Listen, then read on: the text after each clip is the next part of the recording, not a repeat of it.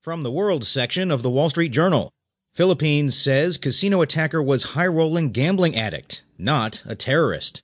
By Ben Otto and Jake Maxwell Watts. The gunman who went on a deadly rampage at a Metro Manila gaming complex was a Filipino gambling addict who had been recently barred from the country's casinos, Philippine police said.